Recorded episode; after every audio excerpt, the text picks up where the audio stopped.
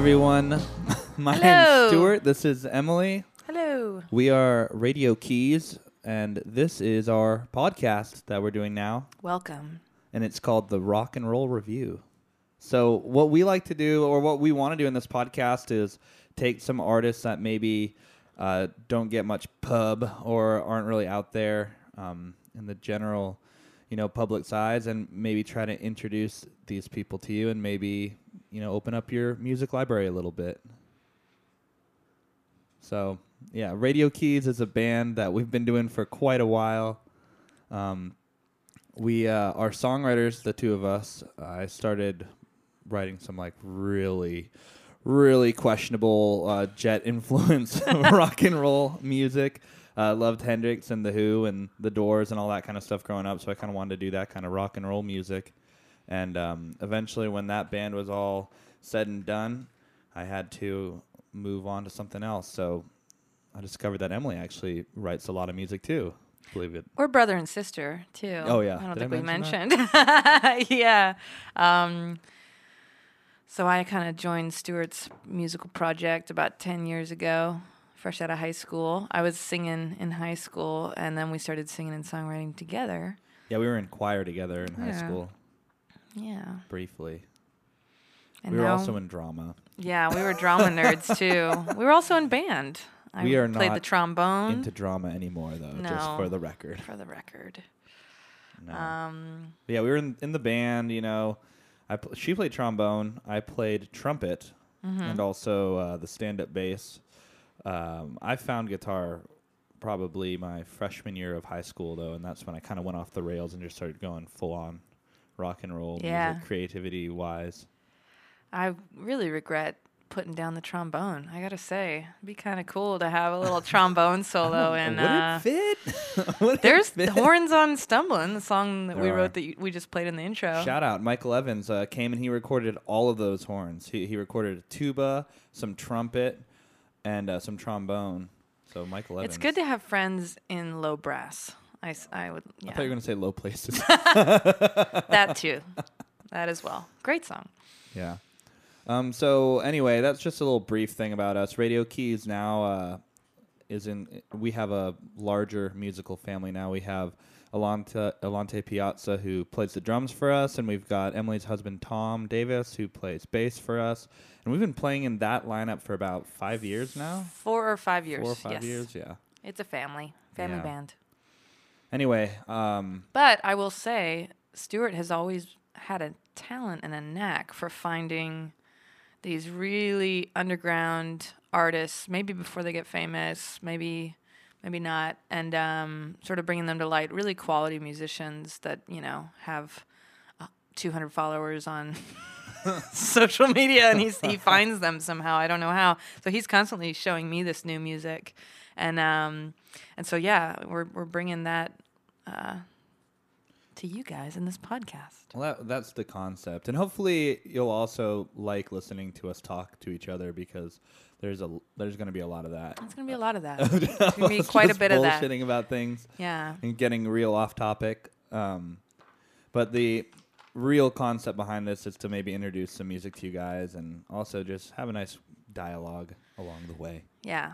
Give you a little background on these guys, play some songs of theirs for you, and maybe you'll find something you love and you want to obsess over, like I do when I find an album that I love and I play it nonstop for n- months and months and months, and then never listen to it again. I, de- I definitely I definitely do that. do that, unfortunately. But then I I'll rediscover it, But yeah. then, like when they play again on an old playlist you made or something like that, You're like, I they pop love up that album. Yeah. most listened to tracks of like 2015 or whatever Spotify does. Um, then you're like, oh, I, I love this tune, and I love. I wonder what they're up to. Maybe they have a new album out, and I don't know. Anyway, we're uh, gonna do our first episode today Yay. about this guy that um, I found via a playlist. Um, last, uh, not last year. What I'm talking about, like uh, feels like last lifetime. It was like f- four or five years ago. When did we discover Christopher Denny? It was um, It was around the time I think that this his last album had come out, which I believe is 2014. Let me look. "If the Roses Don't Kill Us" is, is the name of the album. It's like kind of like a profile shot of him on the, from the side. Um, I found it on a playlist um, from Spotify.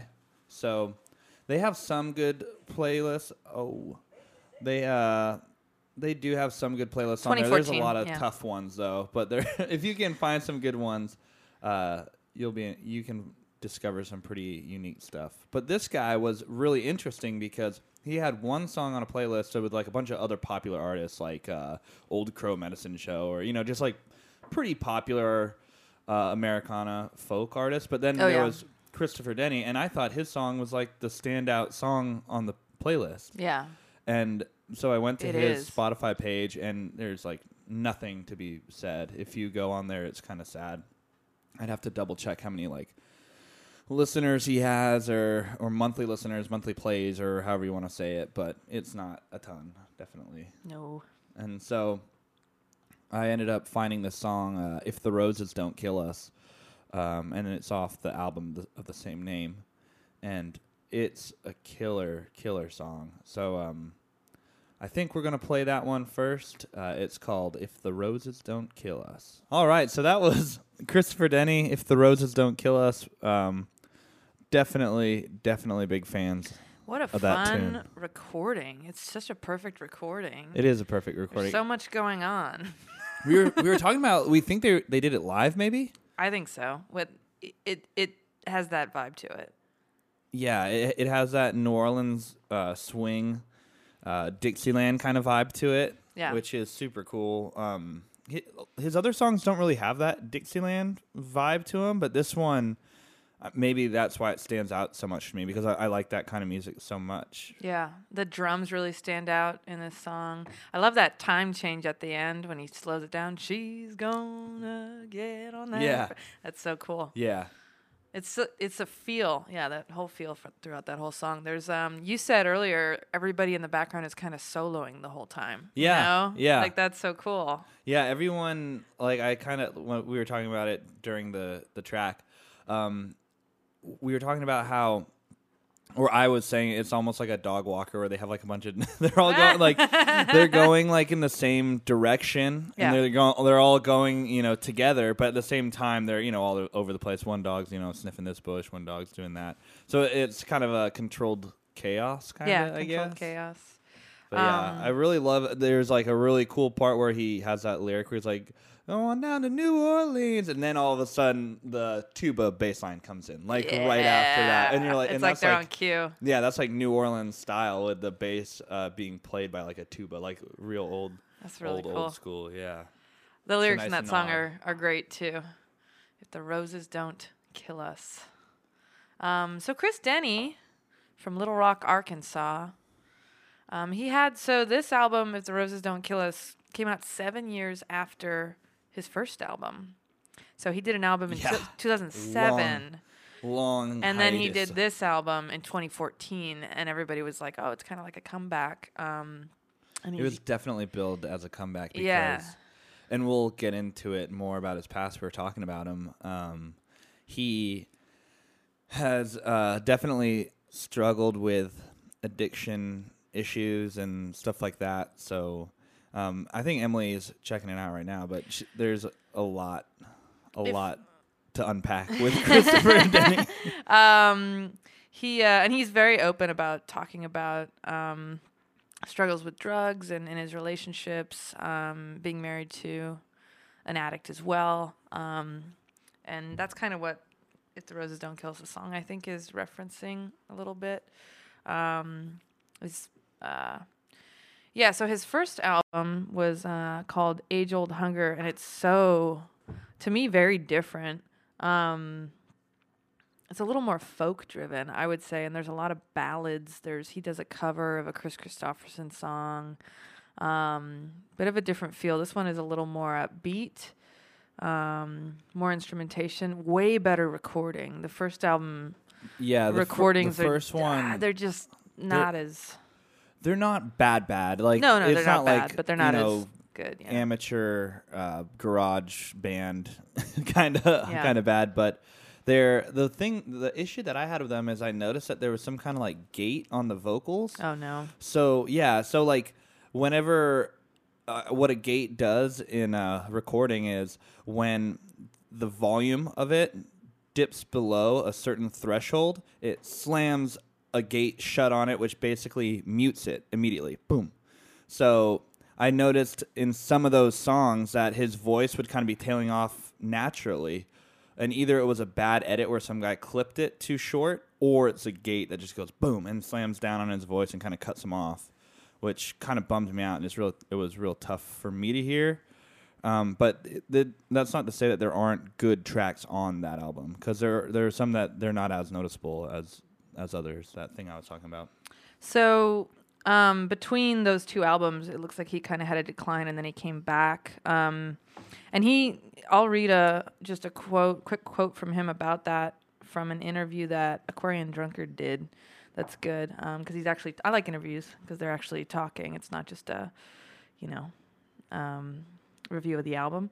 So it tells you a little more. So Yeah, he's, some he says, just like- who's like, this is what I think. Yeah. Um, that's kind of it's not unlike what we're doing, but I like to bring his We're voice in a voice little bit. blogging. I want to bring his voice in a little. So he says this. He says, um, "I don't really believe that the world is on my side, but I don't necessarily believe it's against me either. That's gone. All those years I spent shooting up drugs, meth, heroin, Heroin. Yep, cocaine, okay. anything that you could put into a needle and get inside the vein, I would do it. I was homeless, all that stuff. I was funneling deeper into disease."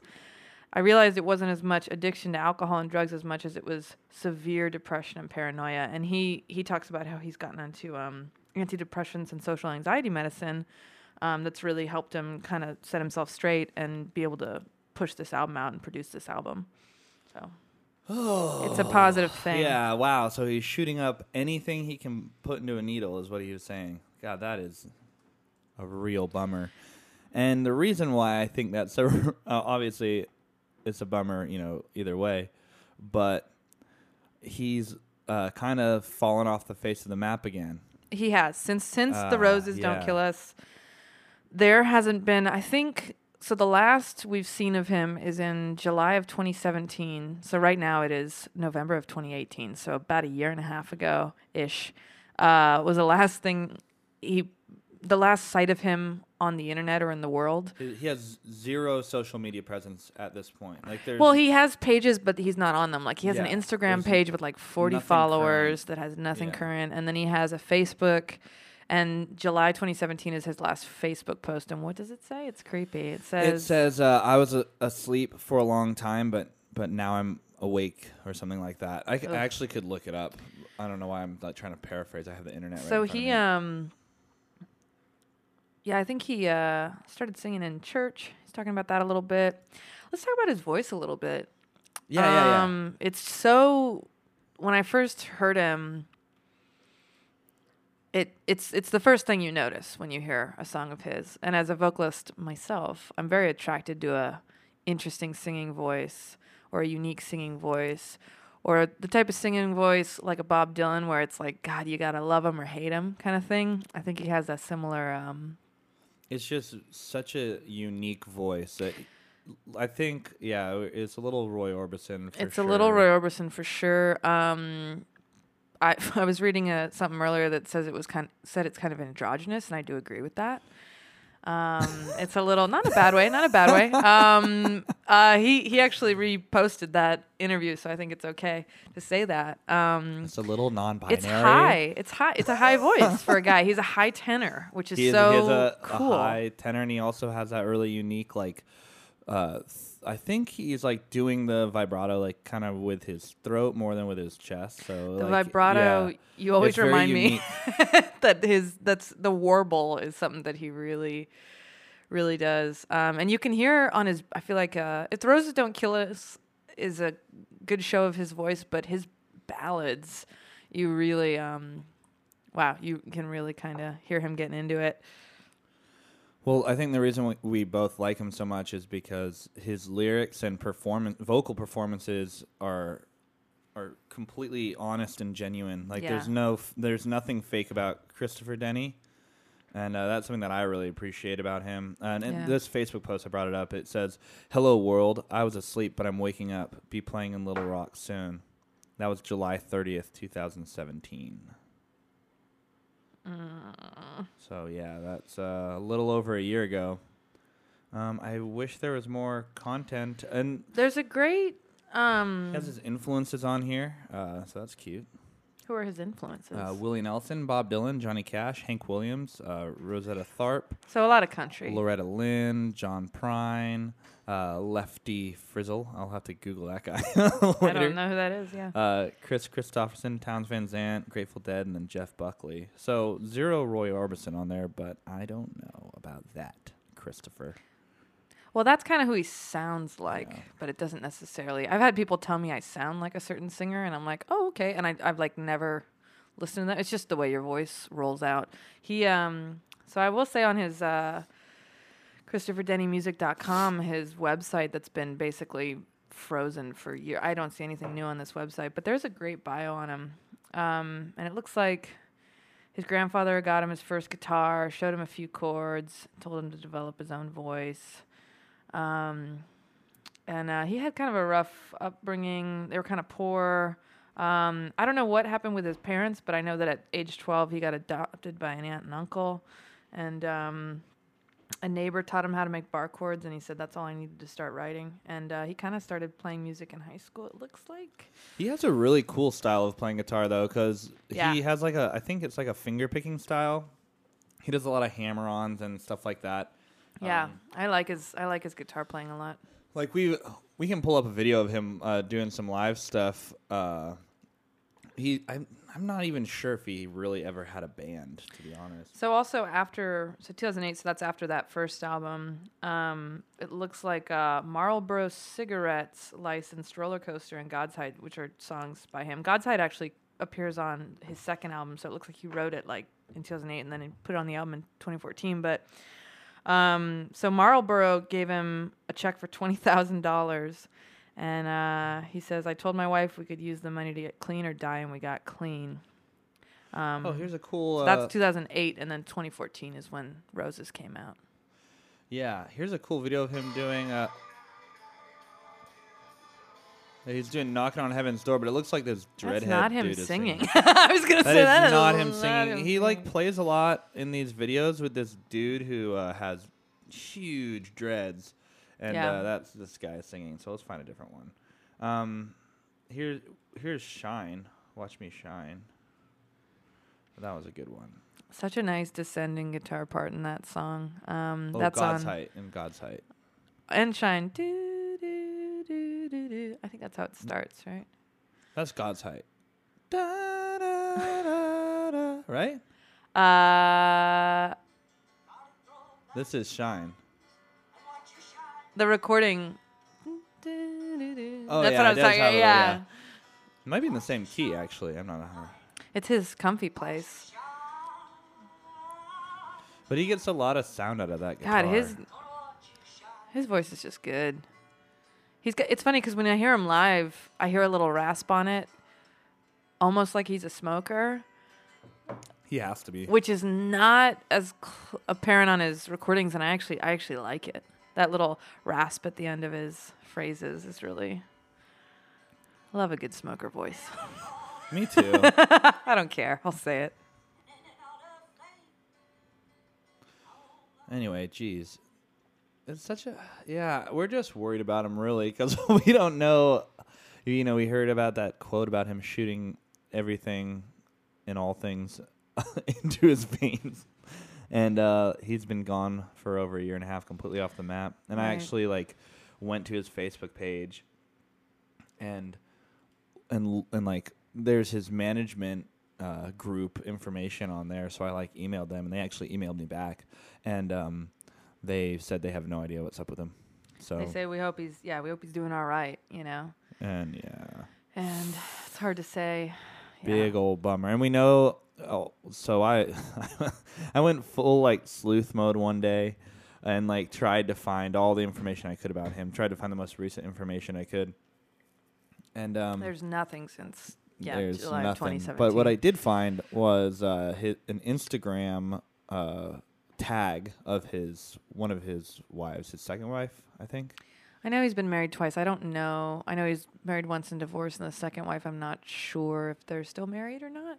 They were they were in 2014. That's all I know. The second one? yes. No, I don't think so. they're not anymore. Oh, that's sad. If Okay. this is the one, so yeah, this is where I'm going with this. Is I like I like added her because she had a private um, she had a private account, so I added her, and um, I tried to contact her and see if she knew anything about him, and she uh, didn't. she didn't get back to me. Yeah, it's probably I know. Am I weird? Am I being weird? No, you're fine. It's not something she wants to talk about. No, maybe it's maybe not. it's none of our business. But Or maybe she, she's like, "Who's this weird guy?" asking about my probably ex-husband that But yeah, she, her she okay. she is with another man now. So that's how I knew that there was something that didn't involve Christopher Denny and her any longer. So Oh, yeah, oh. but I mean, he he still has a lot of good ones. Wh- which one do you want to do next? You want to I do, think sh- we uh, do God's, God's, Height? height, and I'll say something about God's height in that same interview. I quoted him from before. They say they a- they're asking him about the song God's height that we're gonna play, which is the lyrics are really uh, whimsical in this song. They are a little whimsical. They're a little whimsical because uh, he's he's talking about his lady being God's height, and she's like too tall to fit in, in his house, and too tall to fit on the bed, and Yeah. too tall to like. He can't even like, see her because she's her. so He- tall. yeah, he's, like, yeah, it's just her. silly. Um, It's a little silly, but at the same time, it, it kind of to me what it means. I don't know if this wh- what it means to him, but to me, what it means is like you're feeling kind of inadequate. You're feeling Yeah. smaller than somebody. well, I'll tell you what he says. oh he shit! says oh, they ask him where did the phrase come from, and he says it was just something came out. People think I heard it from somewhere, but that wasn't the case. I was dealing with some insecurity about my divorce from my first wife, and you know, physically she was taller than me. Everything that comes out of me is good happens when I get out of my own way and just let it go. Um. Yeah, but to say something in a sly way without just being an asshole, that's when you're succeeding. That's where the lyrics came from, that place. So, um, yeah. He says nowadays people just say things blatantly and it sounds stupid, but to say something in a sly way, yeah, without just being an asshole, that's when you're succeeding. I don't know. I, I like the way I like the way he talks about it. I like the way Um, he writes, so I I, don't way think he he's being wrong. Like Yeah, he's, I think there is a lot of uh, that kind of lyricism in today's music, where it's just, it's just there's Yeah. no there's no mystery to it. It's just it is what it is. yeah. I like a little mystery. Like if the roses don't kill us isn't is a mystery. It's like what the hell is he talking about? Yeah. you know, it's I- probably drugs, but Oh, or just yeah. uh, beat up. Uh, I didn't think about it like that. It could be the the ro- drugs. and he's saying us, so he's because talking about roses have thorns and Oh my heroin God. needles are.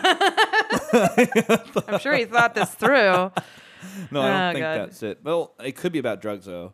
I thought it was maybe about. um Relationship stuff. I thought more? it was maybe about a relationship because he The talks about kill, kill her, and I was thinking that uh Yeah. maybe it was about like just being showered in attention.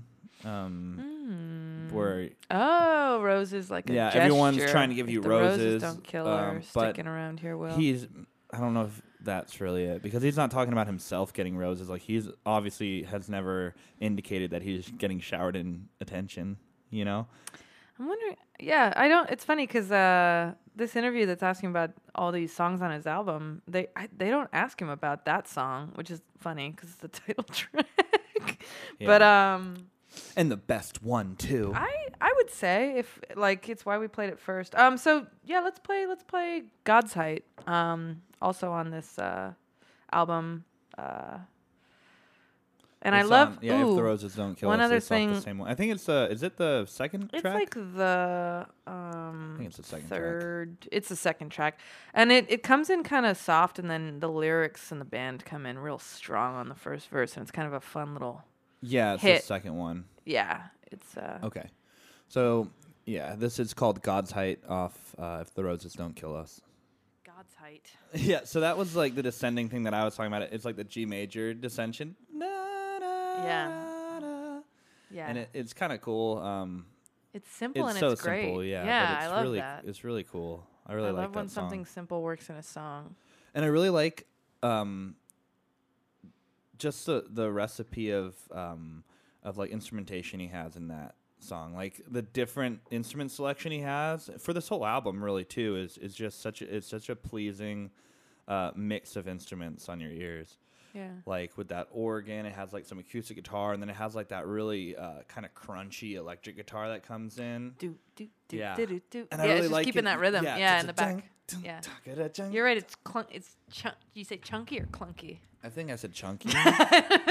Maybe They're similar. chunky, clunky. it has a, you know, the bass drums, but it also has like that organ in it too. Yeah. which it kind of satisfies at like higher frequency end Yeah. of the of the spectrum. Anyway, I, I think that's a great. I think the whole album, uh, for this one anyway, if the roses don't kill us, uh, there's a, a ton of songs that have a just really good production, really good production- good the mix recording of is- instruments, yeah. really good performances by the musicians. I love the piano in Roses, and uh, yeah, the pianist. Emily, whose name is. Emily. Yeah, he he calls goes her out, Emily. And then she does her little simple piano solo, which I love. It's I don't just, think it's simple. it's It- just it- ragtime. Is that right? I don't know. There's Uh, a lot of like clinking, like up and down, like she's banging on it almost. Yeah. And, and she's banging chords out, It's definitely which I love. bluesy. Yeah. Um, it's not, you know, some. It's not super complicated. Well, it, it probably is. I sound like an asshole No, because I don't. it is- I don't know what I'm talking about. It but complicated for sure. complicated, but, to it's also fun. It, Yeah. it sounds like she's kind of making it up as she goes along, which I'm sure is not true, but it, it might be. It, it- that's how it sounds. It sounds really natural, kind of just jamming out on it.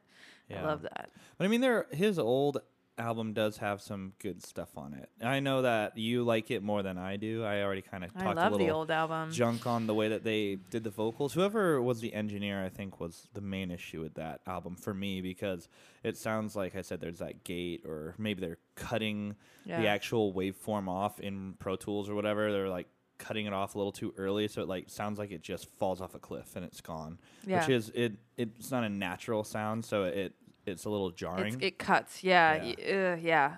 Um, I the first album I will say it's it's just a little slower and sadder in in general. it's just a sad, slow uh, album, which I I tend to love. Um, but yeah, he's definitely grown. It's funny because his sophomore album. You know how you hear about the myth of the sophomore slump, where the first album is gold and then the second is maybe made too quickly or or not as good. And he did the opposite of that, where it's like we had his seven years. They're basically He two. had a long time. Yeah, he had a long time. and a lot of pain probably too in those two years because we did we already mention that where he was talking about pain singing from like pain or whatever Yeah. um, and how you use it to write music but anyway he uh, I, he you can definitely tell that he did a lot of writing in yeah, that time But he's processing. but the other thing about Christopher Denny is he's not like he's not the most fervent like writer. He doesn't write a ton of music. Like as far as I know, he has like 14, 15 songs, right? Well, he's got about I think twelve oh, on 12. roses. So t- sorry, more like and 20, like 24. 10, yeah, ten. There's a there's a cover on uh, the first album, but I mean, it doesn't mean he's not writing stuff and just throwing it away. Yeah, too, that's but true. but yeah, I think yeah, it's tough to say when you're when you're an addict like that and you're going through these bouts of you know bullshit and maybe you're not being as productive. I mean, I've gone like a year, and for me, it's not being on drugs, obviously, but it's like. No, being- it's not. No.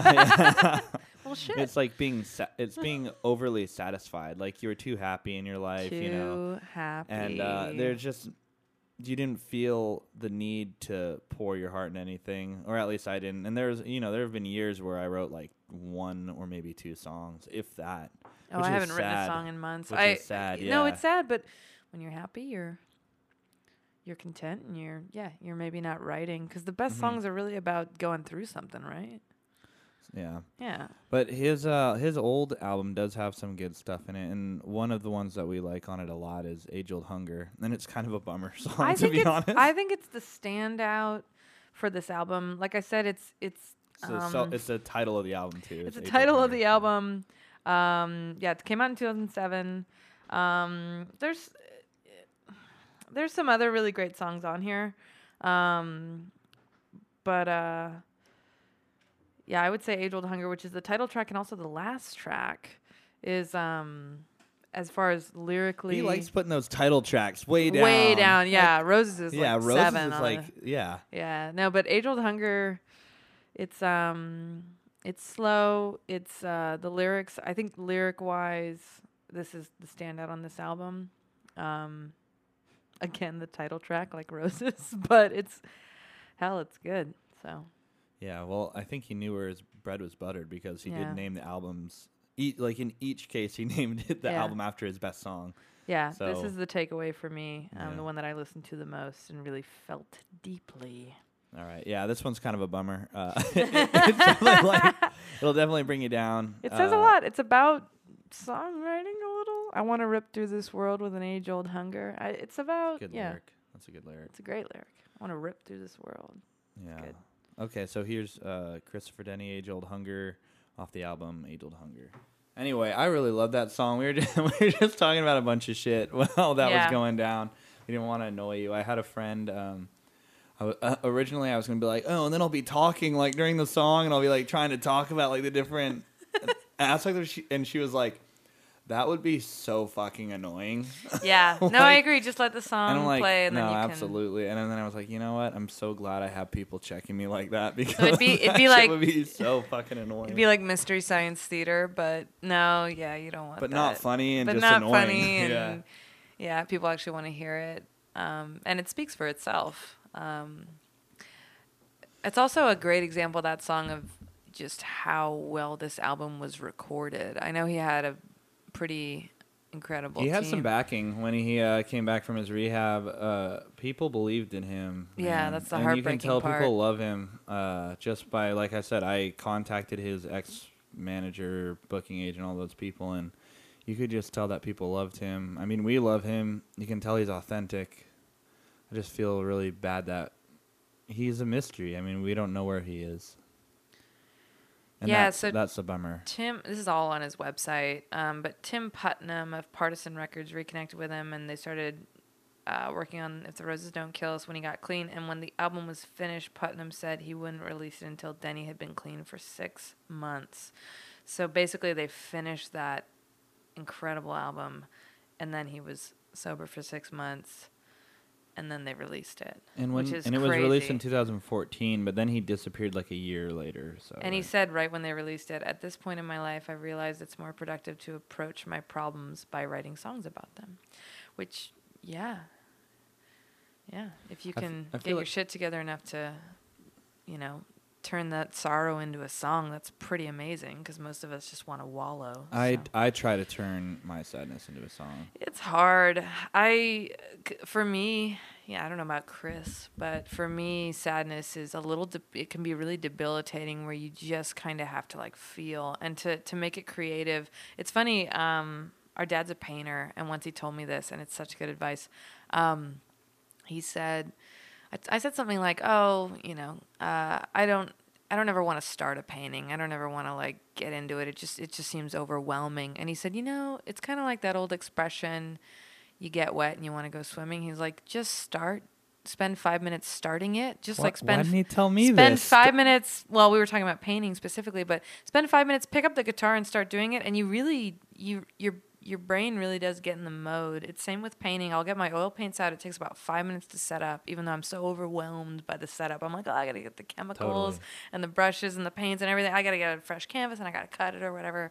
And then you're just in it, and it's just three hours fly by. Yeah. And like so. And you're not hungry, like you don't think about like snacking like you no, would if you you're weren't just doing in the shit. fucking You know, zone. Yeah. yeah, and that's Yeah. such a special place to be. And I never regret start. I'm never like, oh, I shouldn't have started playing guitar. You know, No, it's like you you just yeah you you kind of talk your. It's just like anything, like this could go exercising. anyone's you know? passion. Oh, uh, yeah, exercise. It's like, but, uh, I I don't want to get my shoes on and go to the and go to the, and then you do it and you're you're like high. yeah, in it's a- a runner's high or whatever. You know. Yeah. Well, for exercise, I mean, with music, it's a different kind of high. Uh, Oh, for sure.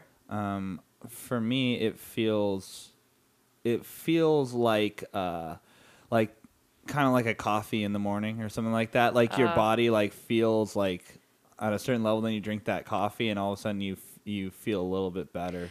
Our uh, our cousin Eric says he used to say, uh, "I'm at stasis." What? like homeostasis. I don't really know what he was talking about, but it's so cute. He'd be like, "Oh, I have to Shout pee," or like, Eric. "Oh, Shout I have to like, I want to drink some coffee," or like he like basically when he said stasis, he meant like he was like at the normal. Yeah, yeah, homeostasis. Yeah. Yeah, I- I he was like, he's like, I'm at stasis, and I thought it was so adorable. Well, I was like, yeah, to, I get that. Not be like super corny, bringing back our dad, but um, he said to me one time, it really resonated. It was like, um, you have three different aspects generally. I mean, I think maybe there are some people who are different, but you have three different aspects of things that like give you that homeostasis that Oh, our cousin was talking about, and he was like, it's uh, the body, mind, and soul are the three parts Yeah. that you have to you have to they're like plants you So have to water right. and they all three Oh, have to I be like doing that. well. Yeah. And if they're not all three doing well, then you're going to suffer emotionally. And I, you know, everyone deals with depression and whatnot, and and uh, different levels of it. I mean, there's some people who are way more depressed than me for sure. And I'm not saying I'm depressed all the time, but everyone deals. I think it's safe to say we've all Everyone deals at with it. At least scratch the frickin' surface of it because if you have any existential anxiety at all, or just you know moving into adult life, any and whatever it is, yeah, you're gonna. because when I was getting this speech from him, and we'll, uh, I was like working at a job I hated. I had just come back from Mountain Vibe two years ago, where it was a blast. It- That's I- a music festival we play, Yeah. and it's it is a blast. Yeah. It's a love fest. It's and it's it a was big positive. a blast. I was like, why am I not doing this all yeah. the time? You know? Yeah, and uh, I had a talk with Dad, and he um, he brought up this body, mind, and soul idea, and I'm like, well, what is that exactly? And he went into it, and he was like, well, the body is like you know you have to keep a little bit of physicality up. right. You can't just be like Jabba the Hutt, you know, and No. just like lying down, like just be a sloth. Like you have Oh, to. we, I think we all agree that when you when you are active in any way, um, you you're happier. Yeah, and like I felt like I had those bases covered because I play like a lot of. Uh, You I do. mean, Yeah, I've no, never you- said I play I a lot of ultimate did, frisbee yeah. and like. I know that's super goofy for people who've never heard it before. It's I play a lot of ultimate frisbee, and it's like running around. It's like yeah, it was never my thing. I All like some of my best friends are ultimate frisbee players, like rather than musicians, which is hilarious. But um, Hey, you're just connecting with people. yeah, it's just That's playing, a, you know, playing. Yeah. So I felt like I had that pretty well covered. Um, my mind, my well, my office job was, you know, boring, and it wasn't what I wanted to do. At least it was like, it kept my mind Mentally stimulating. It was mentally stimulating in the way that you're crunching numbers. You know, it's like being in math class. Like you, you are Yeah. your mind is stimulated, whether or not Right. you're not just like watching SpongeBob on the TV every day. You know, like right, or being a receptionist like I was for about a year, where you literally don't do anything unless somebody buzzes Yeah. in and asks for. Yeah. You're just like on BuzzFeed for eight hours. It's yeah, it's a nightmare. Get off BuzzFeed. I don't like it. I'm just saying that I when you have nothing else going on, you'd you'd be surprised. Eight hours you have to sit at a desk and wait for people to walk in. You'd be surprised what you look up. I was constantly looking up like like serial killers. serial and. Dahmer and. I was like, I was like, are they going to be able to read about what I looked up and think Oh, that I'm sure crazy? they are. for sure they are. 100. percent Sorry. No, I uh, I looked that shit up too, and then I'm like, I'm like, I'm at work.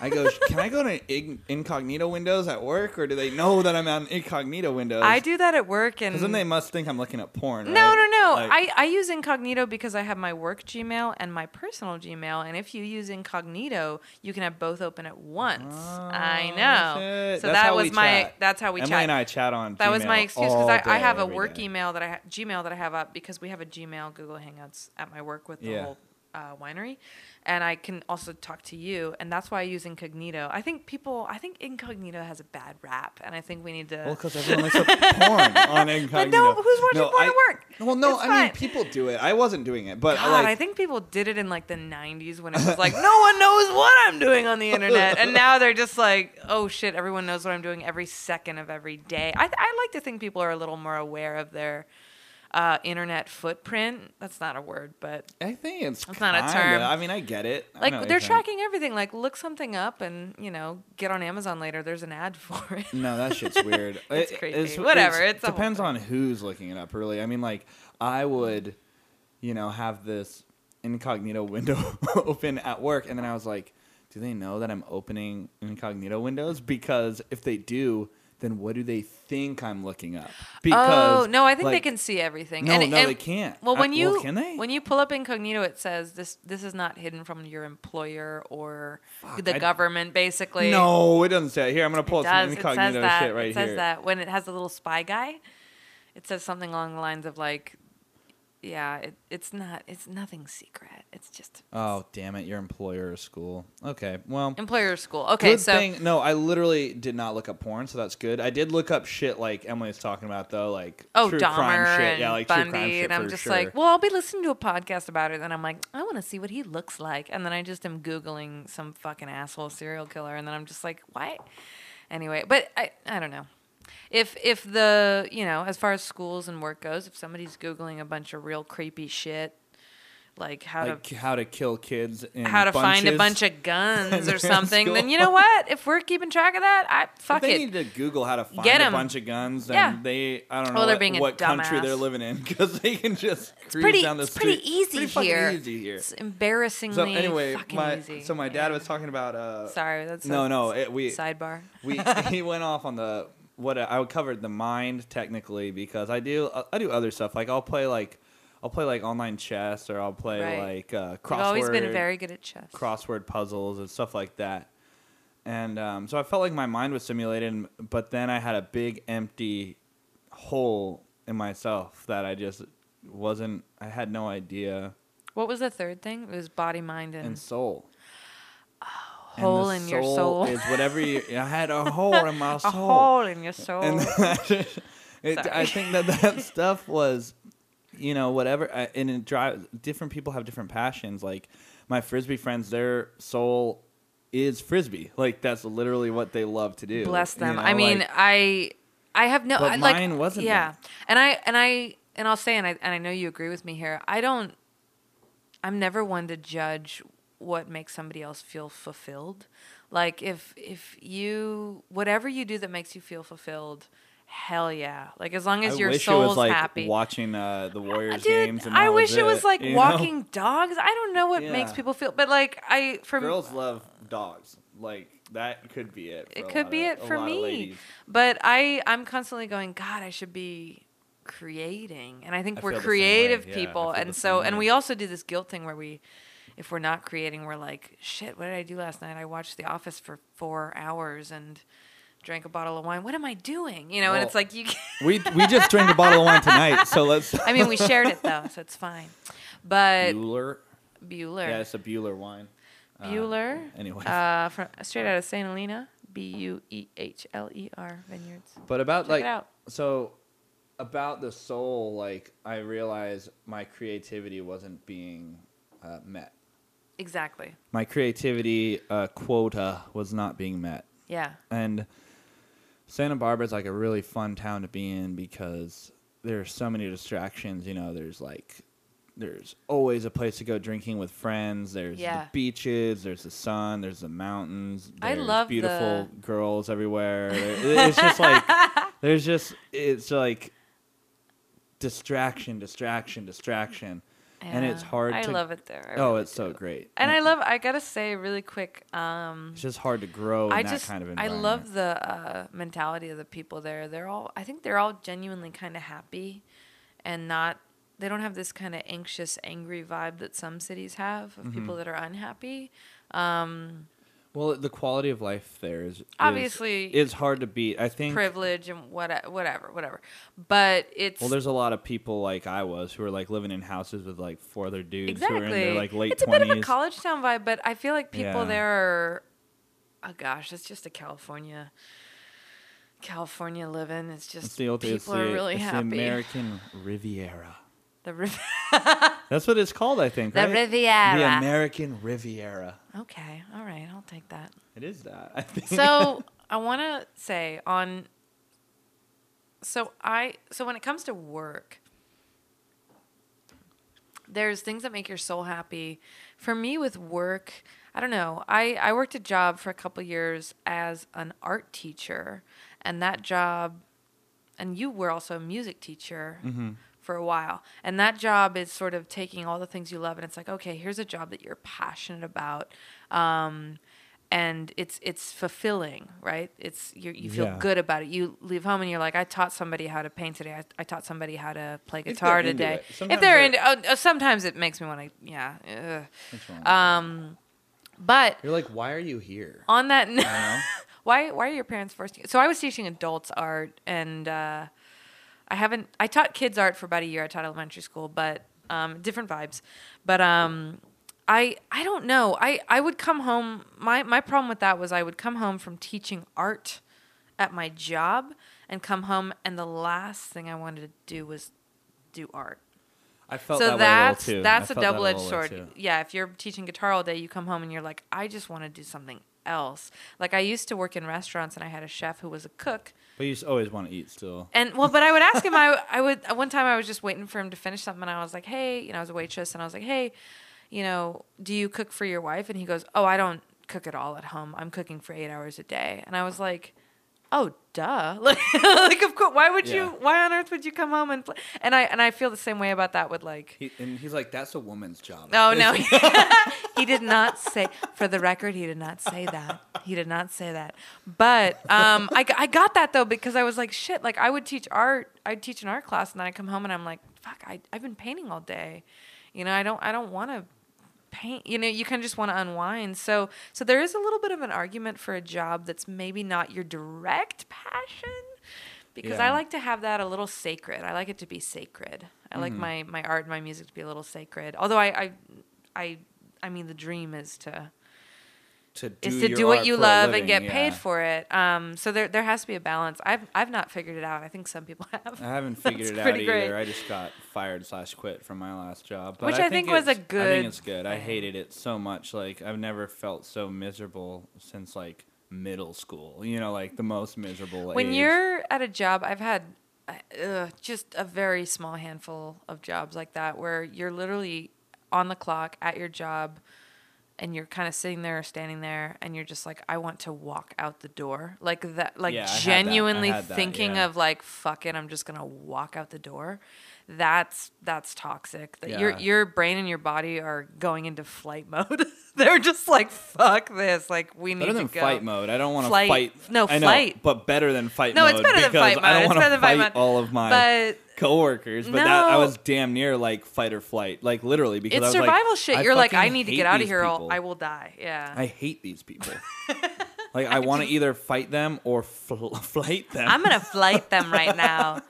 New, new burn. I I'm like gonna flight I'm gonna flight this badge. I had one job in my. I've had so many jobs from working in restaurants forever, but I had one job that I walked out of, and I do to this day I don't regret walking out because I was so miserable and I was being treated so shitty, um, by the manager of this restaurant, and I just walked out. And I and I'm a good worker, and I'm you know, and I think you are too. I know you are, and to to have somebody who's a good employee and I like I good at their job and conscientious and like cares about doing a good job to have them walk out that's that's the company fucking up or the restaurant fucking up like that's that's that's that's higher up anyway I mean, this. we're not assholes we're not I don't it's not our think I fault. am. Uh, but I don't want to talk about my ex job, Nah, my ex jobber not. friend. Uh, my ex-friend I know.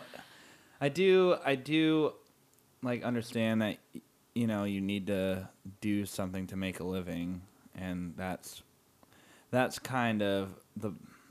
The, for me, it's such a bummer because, like, it's a huge bummer yeah, it's like such it's a, huge bummer yeah. it's like shit i gotta build houses or like yeah, yeah, teach because kids or something you have the you only thing you have in life that's like a, a finite amount is time, and that's very and I true. think Jim Morrison said it the best way. He's like trade in your hours for a handful of dimes. Trade in your Yeah, hours yeah, for a yeah. Wait, handful I'll of play it in the background. It's so fucking good. make it, baby, But, uh, if we try. Basically, you're mortgaging, or you know, you're what? What's the fucking word? Mortgaging your life to to pay for you know certain things, I've been sitting. and if you don't, you're a piece of shit. I'm sure. I'm sure every single one of us has been sitting at a job or in a fucking classroom in some bullshit class where you're just like, I. This is just a monumental waste of my time.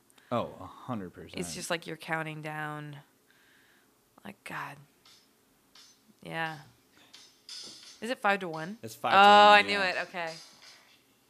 There's that fat That's the organ. underbelly. That's the organ. Yeah. Because they don't have a bass player. They Yeah. actually recorded with the bass player quite a bit. Ooh, they're Um, pulling a Black Keys a White people- Stripes situation. Yeah. A lot of people are like, you know, they never played with the bass player. I'm like, actually, they did quite That's a bit. not even a fact. yeah. they just didn't want to cut him in on the royalties. Like that's basically it. They wanted to hire his ass for a show, or they wanted to hire his ass for uh, recording, and then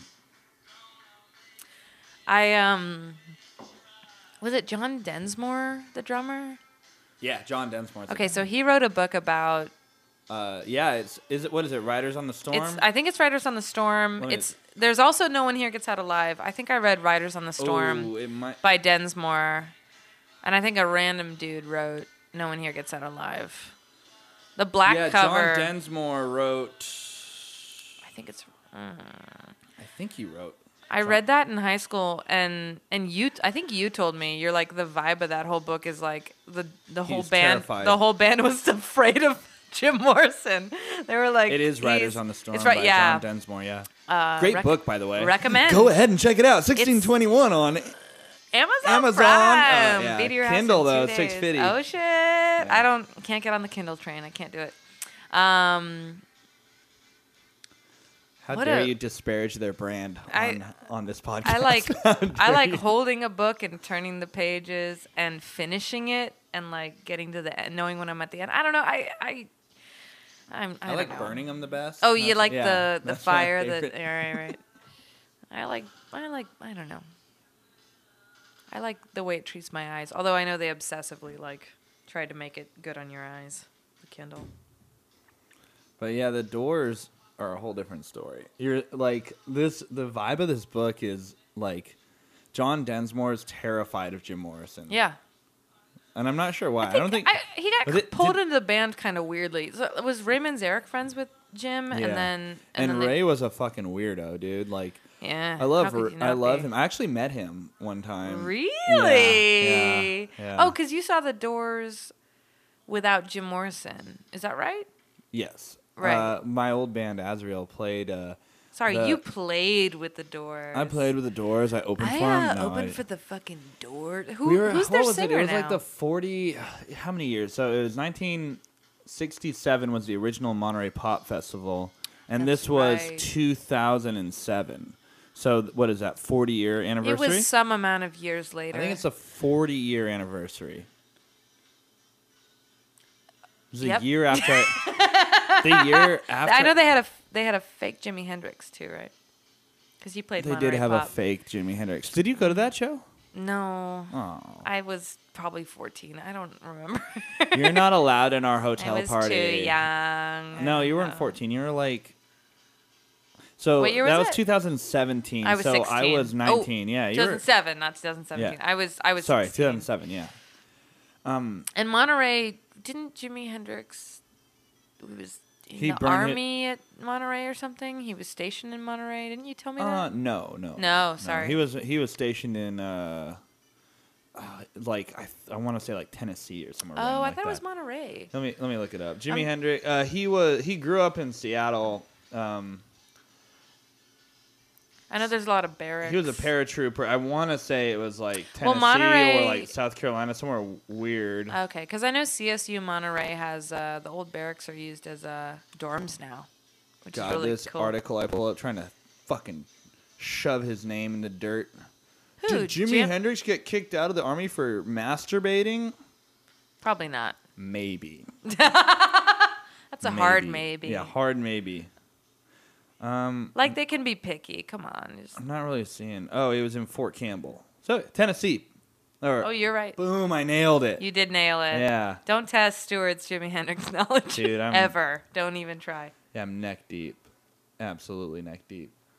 But um, shit. What were, what were we talking about before we've Hendrix? Uh, we were oh, talking we're about talking about Jim Morrison. Oh, I met I met Ray Manzarek. Thank you. I met Ray. Manzarek. Uh, so this was 2007 with my band Azrael. Um, originally, I was going to be the lead singer of a Who cover band, but they fired me. Much like, What was the Who cover band called? oh my god, um, Because I have so many names. In Honestly, I don't head. remember. I Was honestly the don't what? remember. Was it the where? No, it was The when? Like, it was probably like the kids are all right or some bullshit like that. Ah, you know? it's not a bad name. It's a great song. It is. It is a great song, and the Who are a fucking awesome band. I remember when Matt was in a, our cousin Matt was in a Who cover band.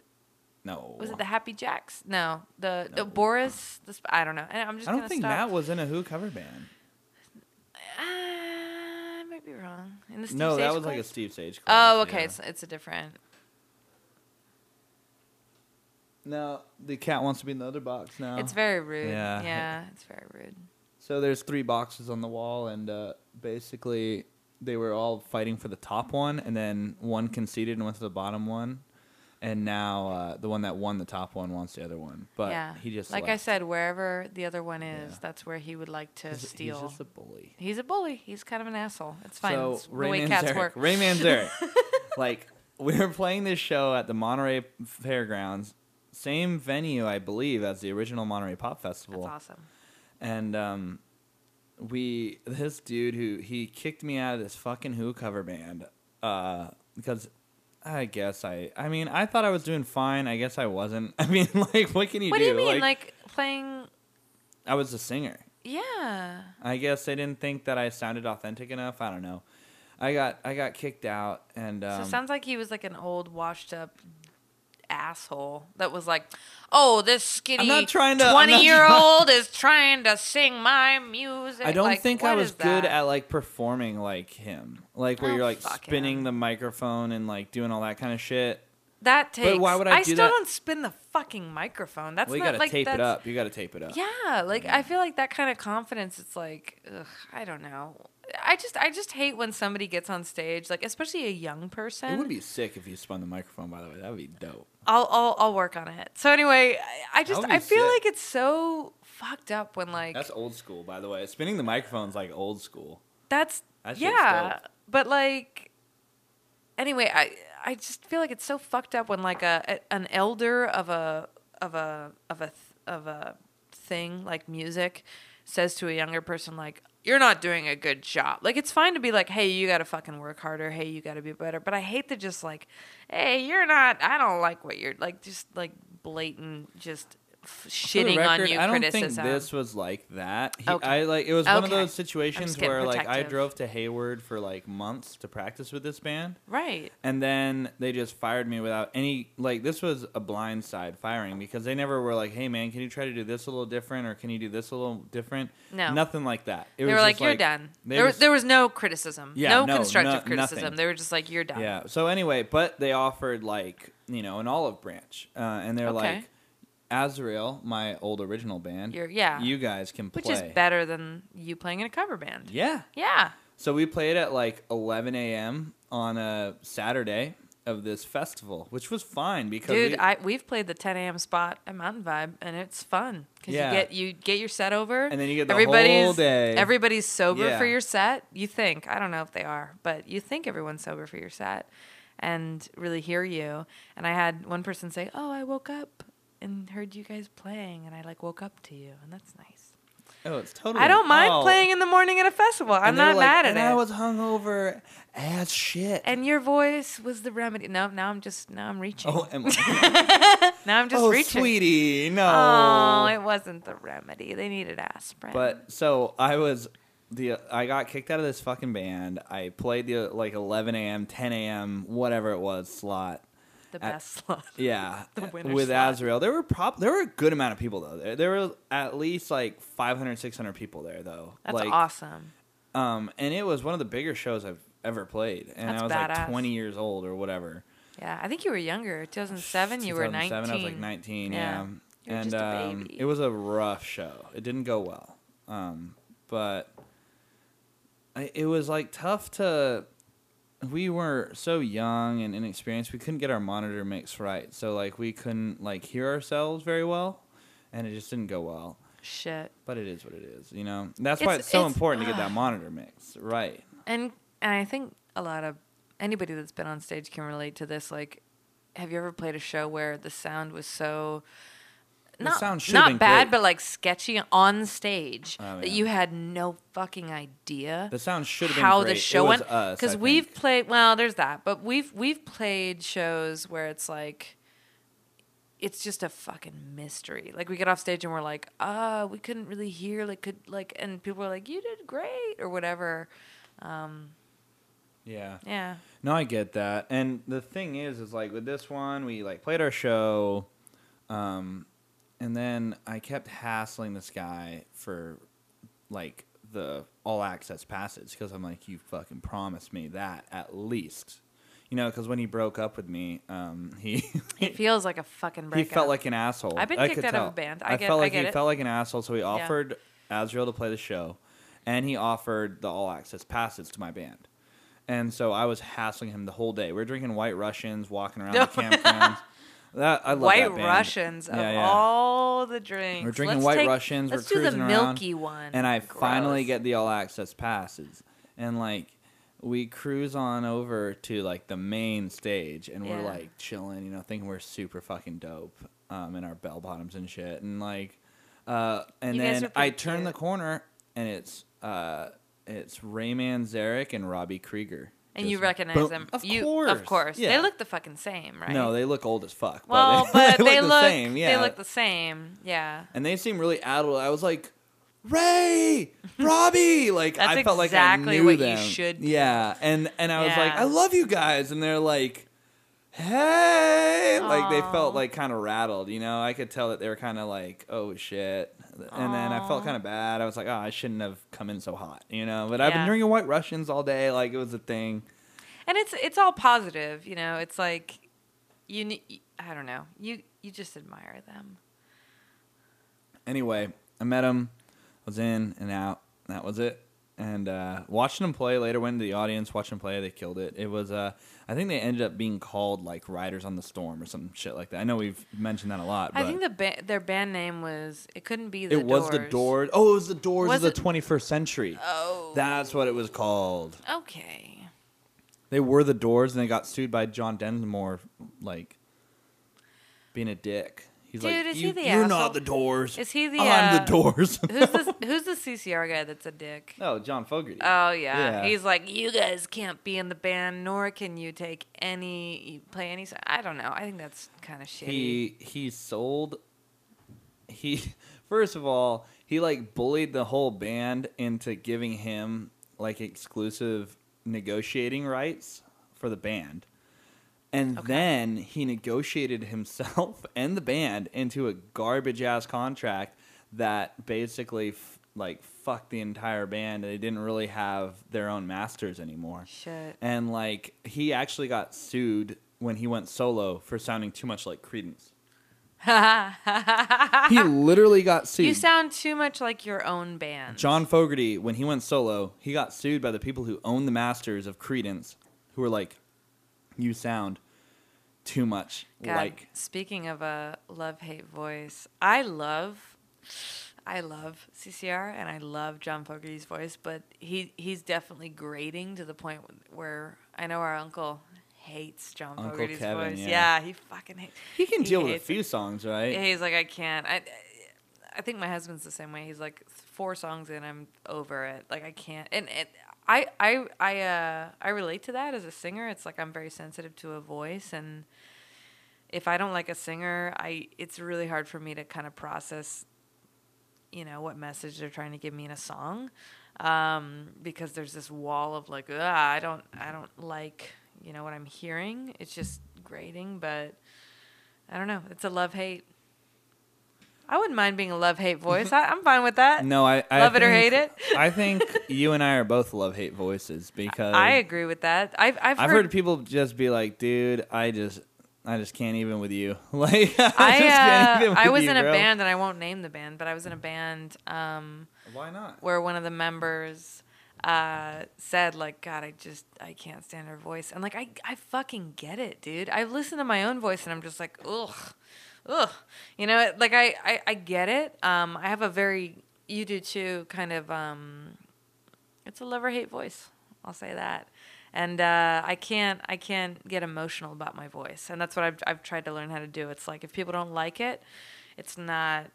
But I think if you just like, I think there's different things that that people are taking into account because I've noticed, you know, being your brother forever, obviously, and like, is you have Forever. different different ways that you sing sometimes. Like you'll sing from the chest, like super hard, like um in Mountain Vibe Live, like the very first song in Mountain Vibe Live.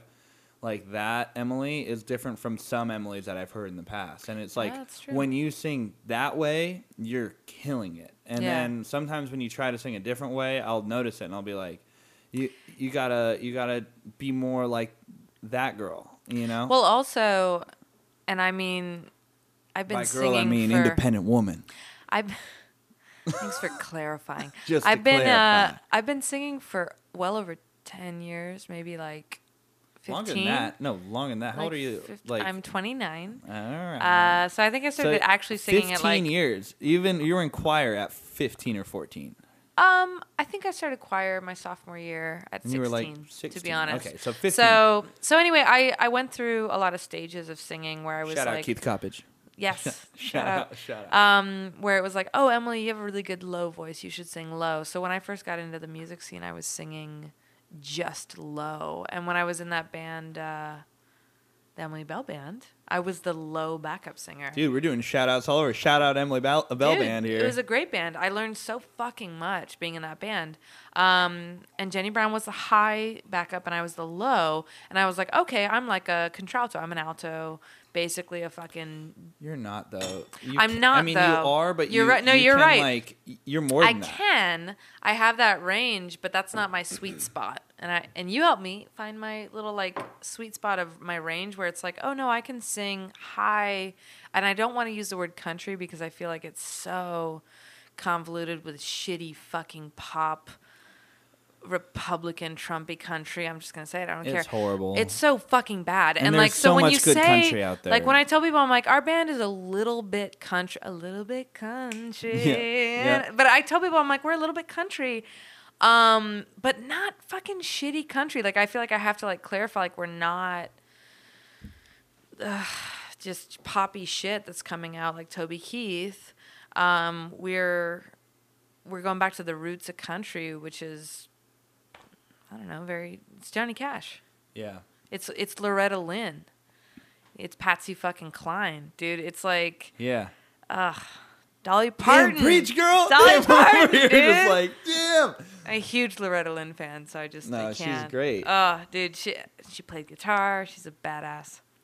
Those chicks were so badass. Here, let me pull up a Lore- Loretta. Loretta Lynn. Does a song with Jack White that I have to say, and I'm I'm we're both old school White Stripes fans. Um, Old OG. dude, the OG. song that lo- it's I know she talks about a slow gin fizz. I think it's called oh, it's a city. Is it called Oregon or Portland? Anyway, it's uh it's Jack White and Loretta Lynn. He like Is it uh, that? he produced her new album. oh, I was saying the Holly Golightly song. You're thinking Uh, of Holly Go yeah, Lightly, who's Holly- also great. Yeah. Here's a coal miner's daughter in 1971. It's the first thing Great that popped book. up. I read her. I'm a coal miner's daughter. That's not the That's song. probably how it goes, right? yeah. She wrote her own. She was like a just like Patsy Cline, like a housewife that picked up a guitar.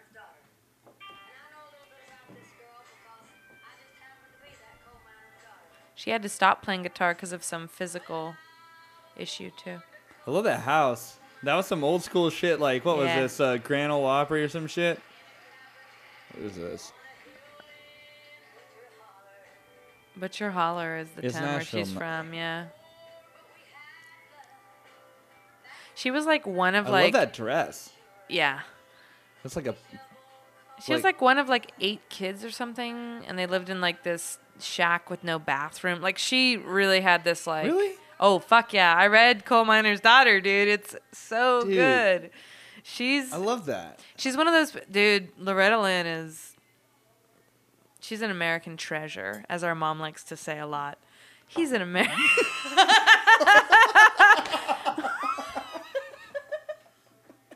Is that not on point? No, that's so on the nose. It's like two on the nose. Like it's two on the nose. She's an American treasure. But it's true. It's true. when mom says it and it's true, I'm just like, fuck yeah. Like we just somebody just passed away and she was like, that was an American treasure, and I was like, it was. It wasn't Loretta Lynn. It wasn't She's still Loretta alive. Lynn. She's, She's still doing alive. just fine. Um. Anyway, no, she she's She did one a of those. song with the White Stripes. You were saying, so her and or Jack sorry, White, Jack White. um do this incredible song. I think it's called Portland. Um, Let's look it up. and he produced and played a lot of guitar on her newest album, which is like Van Lear Rose or or something like that. She's in a big blue dress in the front. Um, yeah, she's real special. She was a guitar player. Um, somebody gave her gu- a guitar, and back before T- that's it right there. That's the one. All right. Yeah, Portland, Oregon. I nailed it. Jack White being a. God, I love Jack White. No, I love him so much. I actually heard a song on his new album that I didn't dislike, and generally I haven't been into his new stuff. I haven't either. Um, God, I love I love. I the do. first the first couple the first five White Stripes albums, if that's as many as they made, are just so incredible.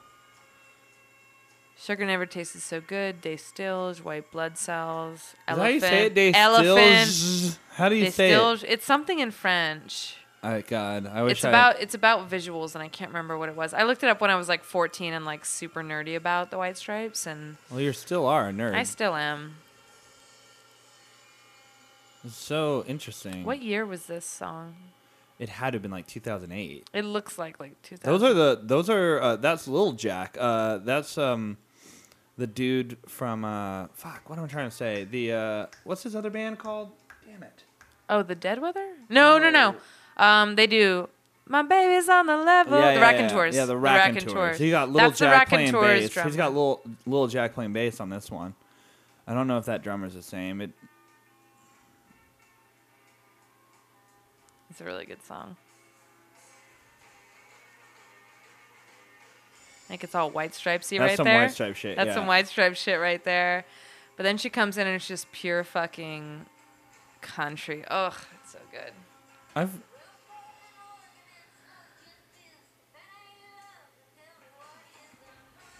Jack White's awesome. God damn it. He he was Right? so inspirational to me. But he seems like he's a complete prick. I had to say it.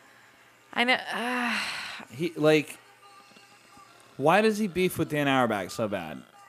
He acts like he's the first white guy who played the blues or played in a two piece. or played in a two piece. Like I have such a soft spot for him. I was so in love with him in middle school. I had to say, I'm like, team, but I can't. I'm just like, no, we've I gone love over him. this before. I had to say, I like, love I- him. if you have to pick one, I'm team Black Keys. Like, I think I think Dan Auerbach is a nice guy, and I've seen them both live. I think I think Jack White is a little more of the artist mentality, where he's like, oh, we've met these artists that are like incredible songwriters, incredible guitar players, incredible musicians, and they're just kind of weirdos.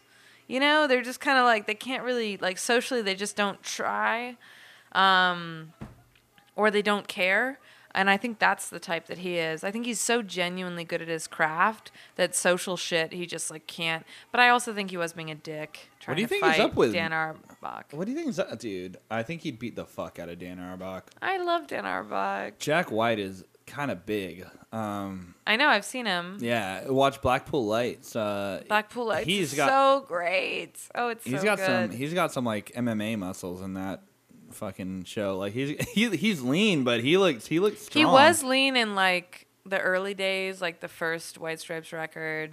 He's lean, but like, but kind of built. skinny. Like it looks Yeah. like he like does push-ups or some shit like that. Like he doesn't look like he's just on the couch. He's doing from nothing. Detroit, dude. He's not fucking around.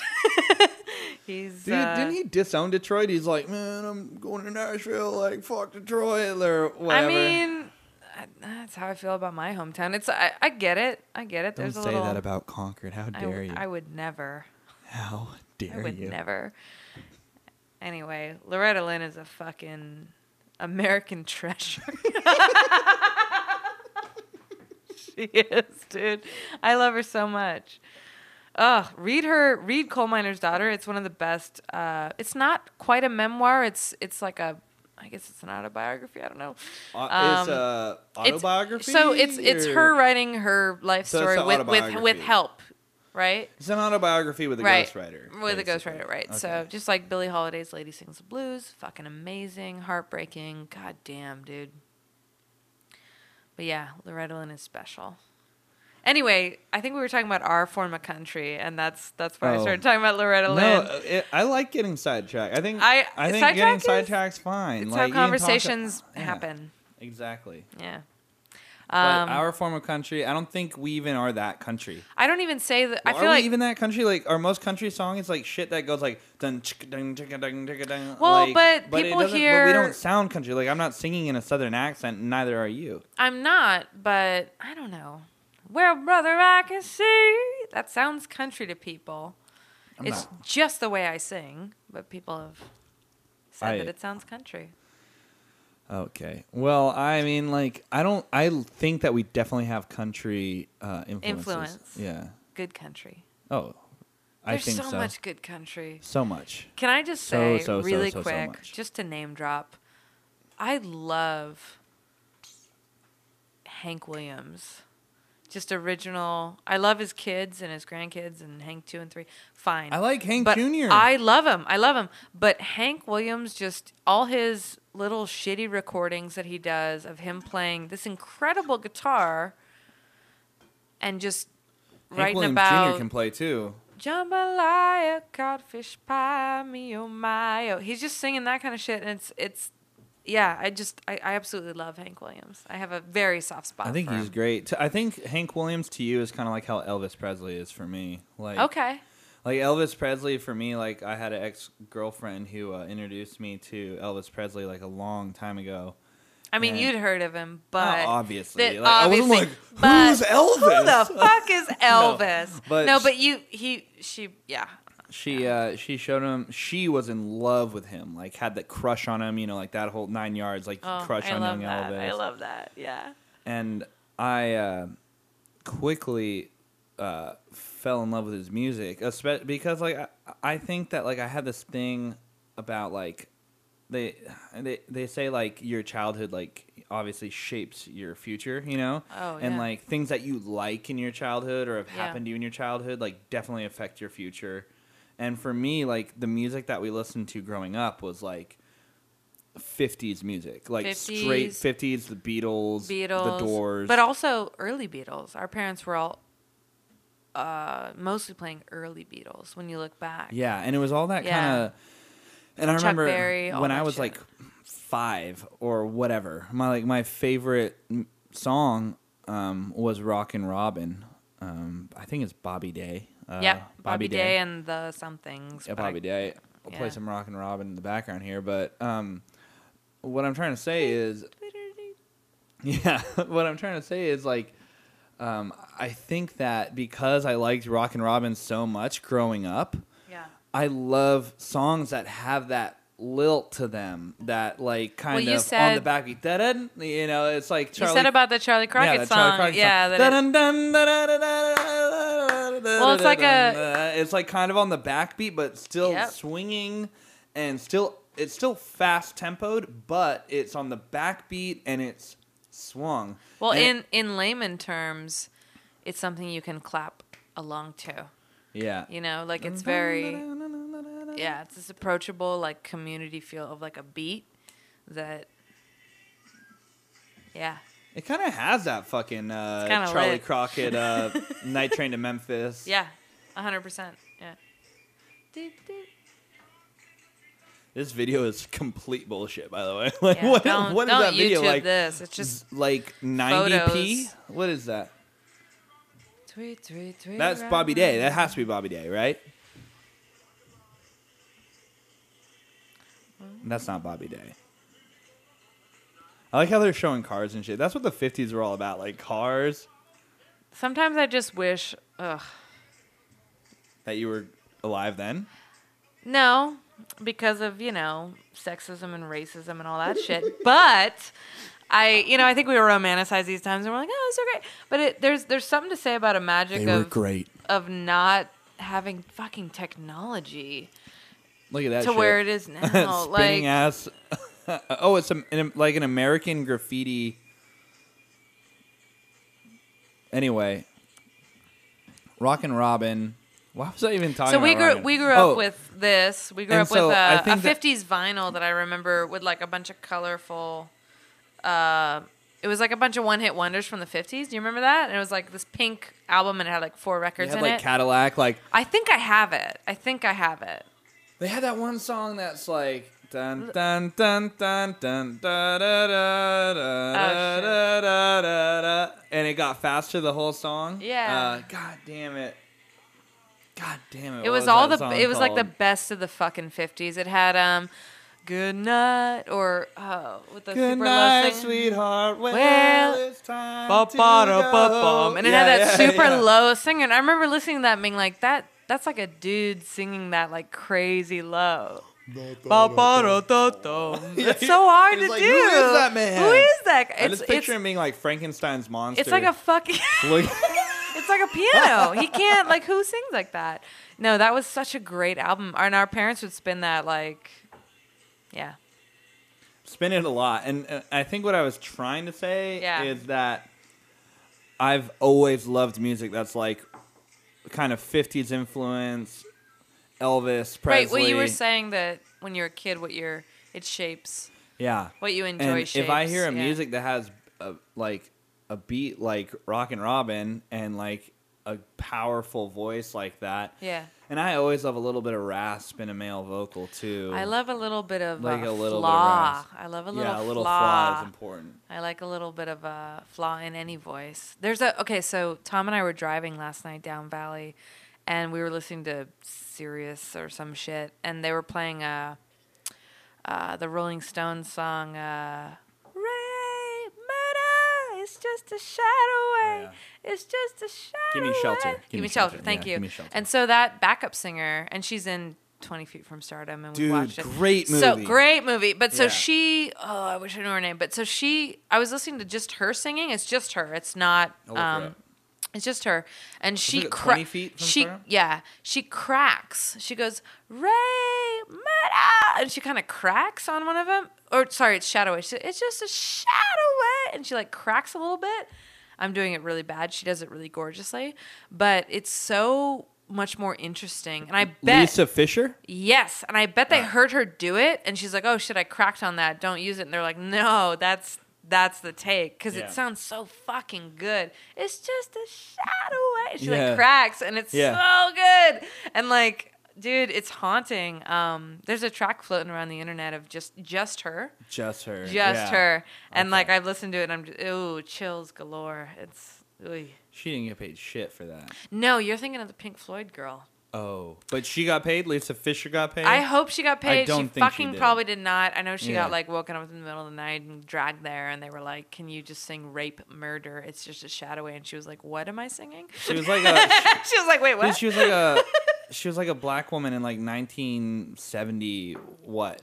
Like something. Maybe late sixties. Late 60s. Yeah. It's like I really doubt they paid her. I mean, like I she hope. wasn't a I hope star they did. I or hope anything. they fucking did. I know. I know. Um, Mick Jagger had a couple like backup singers that were black women that were kind of part of his band. Mm-hmm.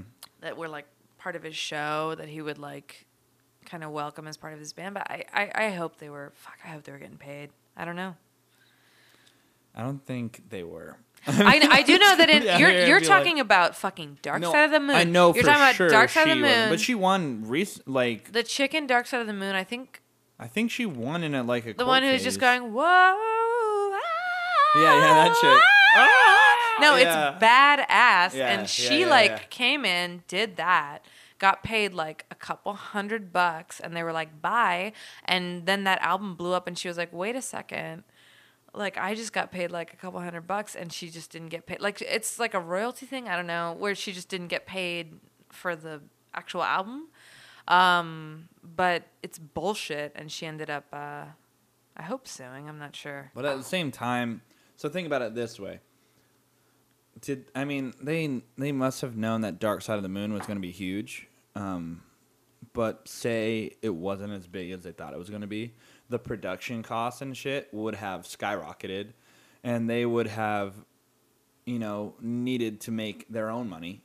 So to bring people in, like, are you going to cut some random person who just sang like one part in onto the royalties, or are you going to pay them a finite amount of money and then say, that's it, we're done? I think the protocol now and what should have been in place is like, hey, if this blows up, You'll make up you'll to make a X of- percentage. like, I think you should make up which to. is what should have happened, but they just did a one off and they were like, hey, here's But like if a this is like, let's say this which I think is fucked up. let's say this one track makes fifty million dollars. Like you're going to make up to this amount, and then once it gets beyond that, we're not going to pay you anymore.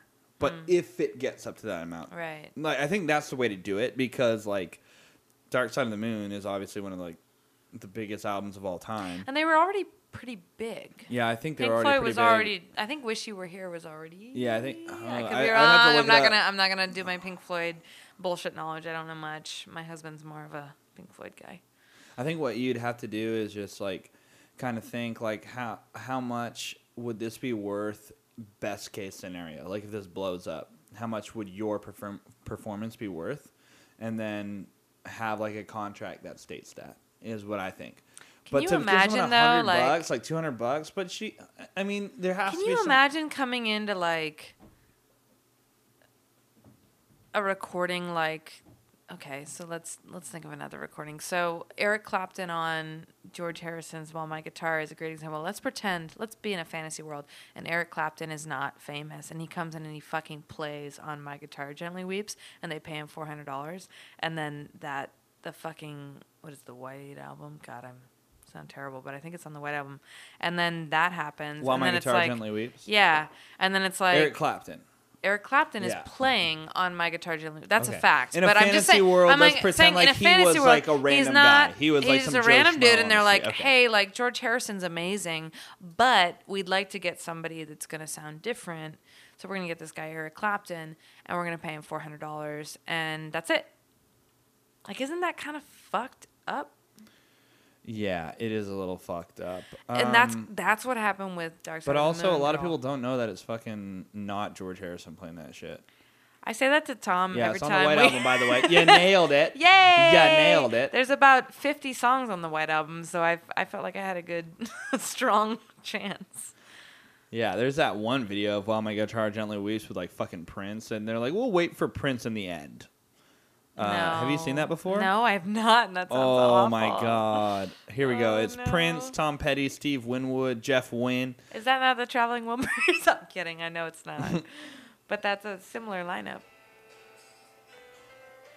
It's that dude from that that band that does uh Don't bring me down, down, down, down, down, down. I'm getting that vibe pretty strongly. Rest in peace, Tom Petty. Uh, that's George Harrison's kid right there. See how he looks. oh looks my exactly god, it looks exactly like him? like him. Yeah, George Harrison's And son. he's white. He's not like any kind of Asian. He looks exactly like George Harrison. It's insane. God, berets are are berets ever cool? I think that guy is the dude in the band that does uh, "Don't Bring Me Down." He looks kind of like um. uh, You got me spinning, going out of my mind. yeah, great song. Great song. Is it though? Why? I have no idea. No, that's what's his name from the Traveling Wilburys. Let's look it up. Jeff Lynne. No, Steve Winwood. I don't know. He's one of them.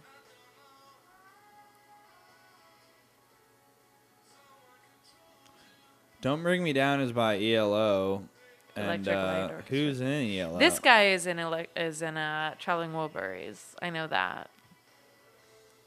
What is George Harrison? Jeff Lynne, hundred percent. Can I say Jeff Lynne, motherfucker. He does. Uh, he's got that big beard and the big no, hair? Jeff Lynne is in ELO, And and, he uh, looks let's see if like, he's also uh, in the Traveling Wil- Wilburys.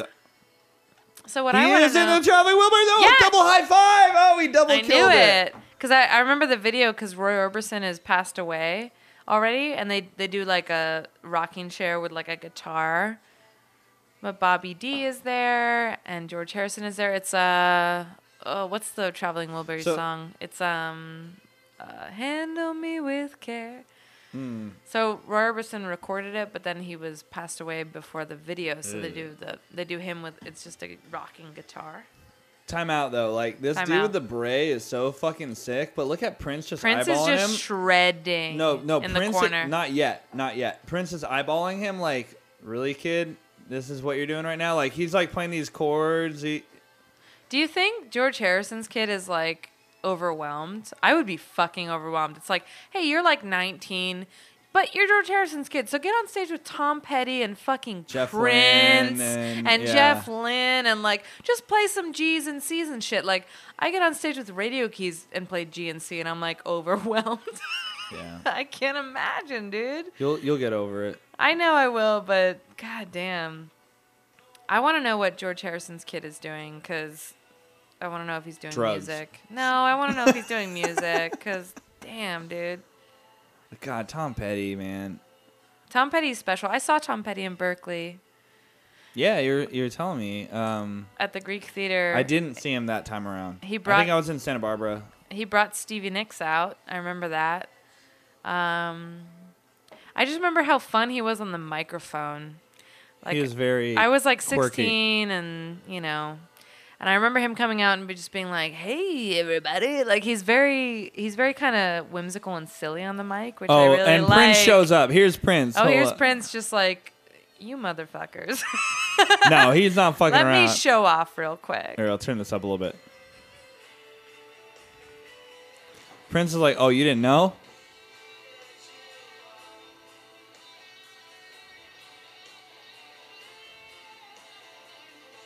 Like, if you- Prince is like, "Oh, you didn't know?" Like, look at this shit. All five foot eight of him is just ripping this guitar. Dude. Never underestimate Prince, dude. He's so incredible. You just knew that other dude didn't want to go after him. Like when they were talking about this backstage, they're like, "Who goes first? And uh, the other guy probably looked over at Prince. Prince probably looked over at him like, "I don't care." I don't care. And I'm gonna go guy- last though, because I'm gonna shit on you. So you should probably let me go last, because you don't want to embarrass yourself. And Yeah, for real though, dude, I you lo- cannot, ugh. dude. Prince is a special, special. I'm He's not so breaking any news special. here. No, Uh, he's so yeah. special. Oh, and now he's crowd surfing. Okay. No, he's not crowd serving. No, Oh, he is. Uh, he is a little bit. He is a little bit. With a he security he guard. leaned into the crowd very uh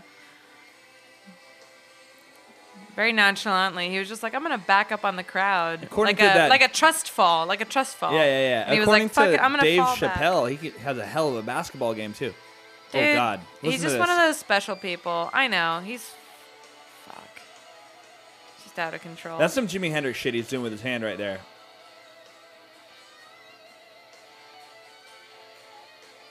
You've never seen this before?